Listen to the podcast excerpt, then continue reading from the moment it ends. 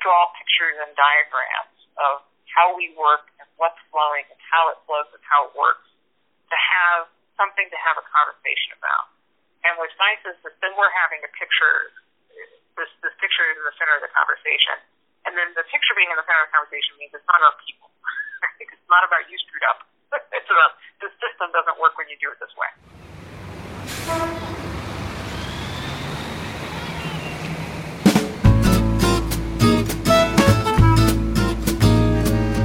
Welcome to OWASP 24 7, sponsored by the Open Web Application Security Project, improving the security of software. With support from the Nexus Community Project, supporting millions of open source developers worldwide.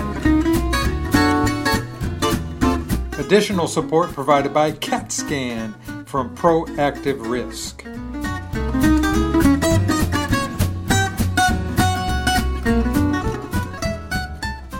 You and I were talking quite a bit at DevOps Summit when Gene put that on. And one of the things that really intrigued me was you talking about how you were able to move DevOps uh, through the channels to actually get it to function properly. And there's a lot of political things going on, right? Yeah, yeah. I think it's um, it's all people problem. And that's one of the things that I think people don't consider a lot when they're thinking about moving through DevOps. Can you give us some examples of things that you ran into that you had to deal with as a people problem? Well, I think you know some of the things I talked about in October were, you know, for instance, that you know, under kind of all places, you know, a lot of the people we had to interact with weren't in our our sphere of control. They didn't report to us. They didn't report to our management team, and so we needed them to to help us. But the normal just we'll just tell them to do that wasn't going to work. We mm-hmm. could just boss them around. And, the other challenge that we have is that they were very busy. I mean, in fact, we had made them very busy because we had increased, you know, if you actually look at the numbers over the last four years, we're from 2013 to 2015, we increased the quantity of deployments that our operations teams put into production by 800%. Wow. So I, it's, it, oh, it's amazing, right? But at the same time, the people whose responsibility is to now put things into production they didn't suddenly get an 800% budget increase just because we upped our deployment, right? We made them very busy. And so then when we were coming to them and saying, hey, we need you to do this other thing, in their mind, I think all they heard was, you need me to do even more work? Are you, are you serious? Yeah, you've already, you've already asked a lot. Being able to have a conversation with them was really being able to have a conversation and not just talk at them and tell them what to do and be bossy and, I think one of the more successful things that, that came out of that is when we actually started to engage them in that conversation, you know, we did some we did some value stream mapping and really made the that pipeline visual. And as we started talking about what had happened with with an actual deployment that we had done and some very particular issues we had, well, what came up was the person that had spent four hours to do something, and we're like, oh, why did it take four hours and screwed up and messed up? And he said, well, here's the thing. Your build, when it deploys, if it starts the servers in the wrong order, it breaks everything. Like extra timing, and if I hit that button too quick, you know, everything breaks and I got to start the whole thing over again. So I'm like, oh. And he's like, you need to make it so that that's if your build isn't that fragile. Like you need to fix your build. It's not me, it's you. I'm always correcting your thing. Yeah, you're, you're broken. The dev team needed to hear that because to them that was like not my problem it was somebody else's problem. They didn't feel the pain. So to them, that was so far down their to-do list that it was never going to happen.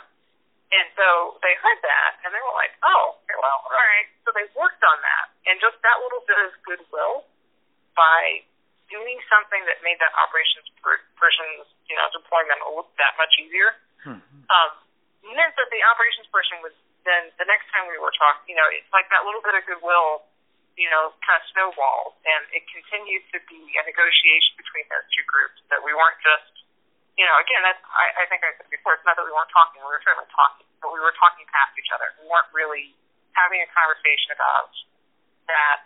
Um, I think that really that glue of DevOps about like how operational concerns are developers' problems, and, and vice versa. What the developers need to make this thing work in production is a concern of ops, and what the ops team needs to, to manage it successfully is the concern of devs So, having that conversation was really um, unto itself, I think the, the the magic that really helped us get the transformation because I think if we had just just done from our little dev world, written the automation, and never had a conversation with the operations team, yeah, I mean, we would have done something. I'm sure we would have accomplished, you know, some improvement, but I don't think we would have gotten the dramatic level of improvement we got by having a real negotiation about all the things that were needed to make this real success. What role did you play in this as far as uh, a, a management role? What did you have to play as a personality there? I think a lot of this is having to be just really a facilitator of the conversation. And I'm a big fan of, of really visual management, which is that I really think, I think it's maybe the nature of the engineering mind. We need to draw pictures and diagrams of how we work and what's flowing and how it flows and how it works to have something to have a conversation about. And what's nice is that then we're having a picture. This this picture is in the center of the conversation, and then the picture being in the center of the conversation means it's not about people. it's not about you screwed up. it's about the system doesn't work when you do it this way. It also just makes everybody's on the same page. It, it, it just it, it, it reduces a lot of confusion. And then as you're talking, you realize maybe you didn't draw the picture right because that's not actually how it works. How it actually works. That's how we want it to work, but that's not how it actually works, right? So I really think that that visual is really huge uh, just mechanism. Or, or talking about the numbers, or talking about the metrics, or talking about the actual results. And that's a huge piece because you have to talk about something tangible and real and visual because that's just that's that's like the lingua franca of engineering. You know, it's just how we think. Well, and I think that's the best, most constructive way to have that kind of conversation. Facilitating people in the room and facilitating that that was the structure I wanted the conversations to be based on. That was a big piece of, of what I was trying to facilitate. As a storyteller, I love the idea of using diagrams to talk in a technical relationship. Where does security fit in? You know, we're going to be at a security conference at RSA. How did, did security fit into the whole picture? Yeah, I mean, I think I love. Um, I'm really excited about the RSA conference because you know we we work uh, federal government and and everything. I mean, I, I hardly can think of a system doesn't have a significant security impact.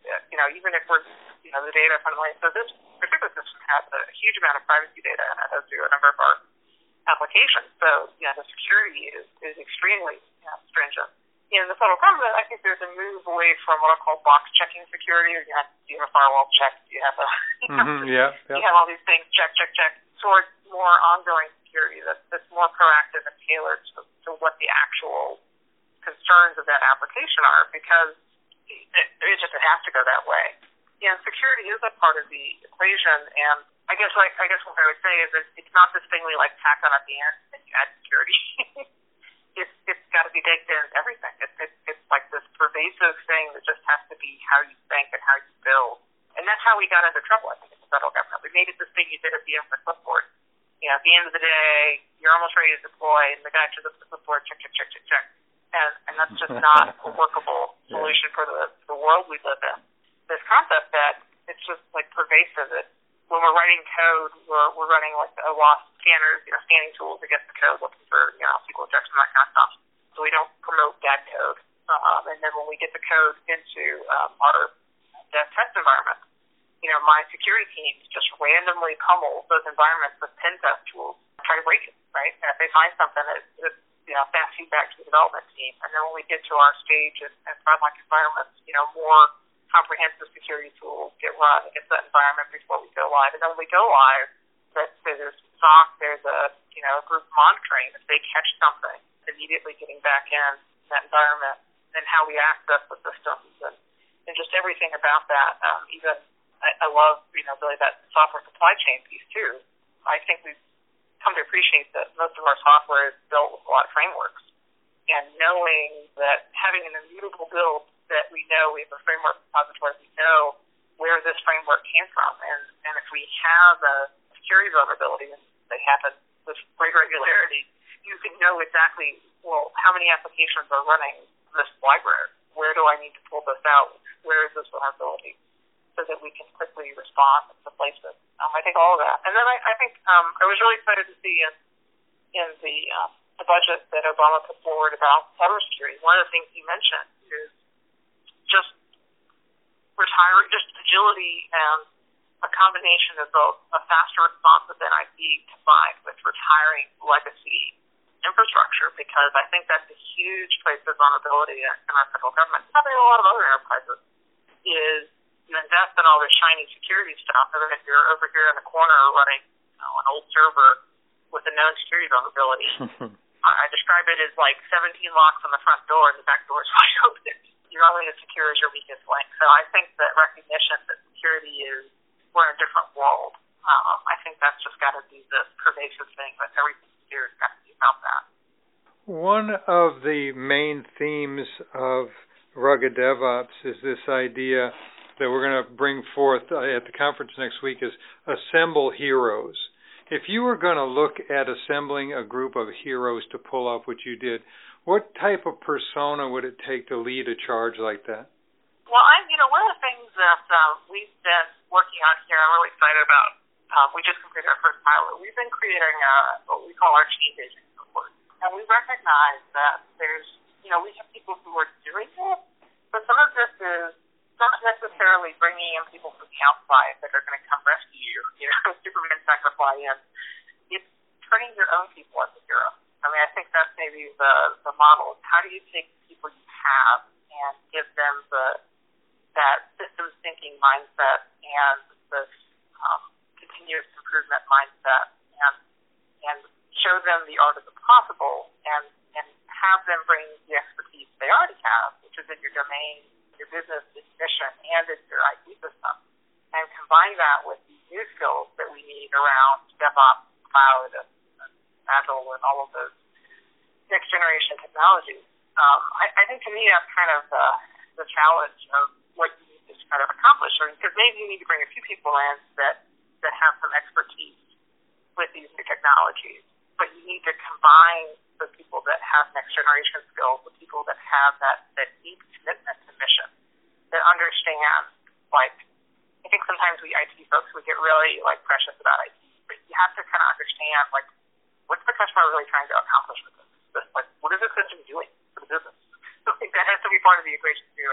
I think too often we think we just you know sweep out all the old people and bring in a whole bunch of new people and that's going to just cure everything. And it's probably not because they're going to be so disoriented, effective. It's much better to take your existing people and train them how to work in the right kind of system. I, I think that's uh, so. We've been doing such our agile um, framework. We've actually been creating a program to actually take existing people in our program who who are, are in a variety of roles and give them some of the skills to be a transformation change agent.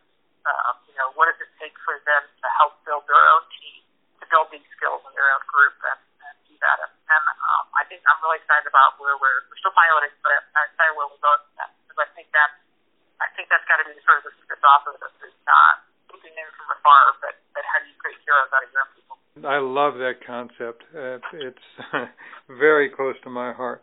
Thanks, Paula. I very much look forward to seeing you again next week. It's uh, I love the lineup. I don't know if you've looked over it lately, but it's going to be an exciting day. It's going to be very exciting. I, I can't wait.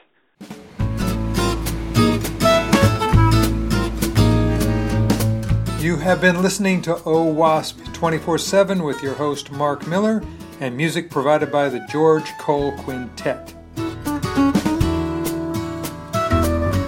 With support from the Nexus Community Project, supporting millions of open source developers worldwide. Additional support provided by CATScan from Proactive Risk.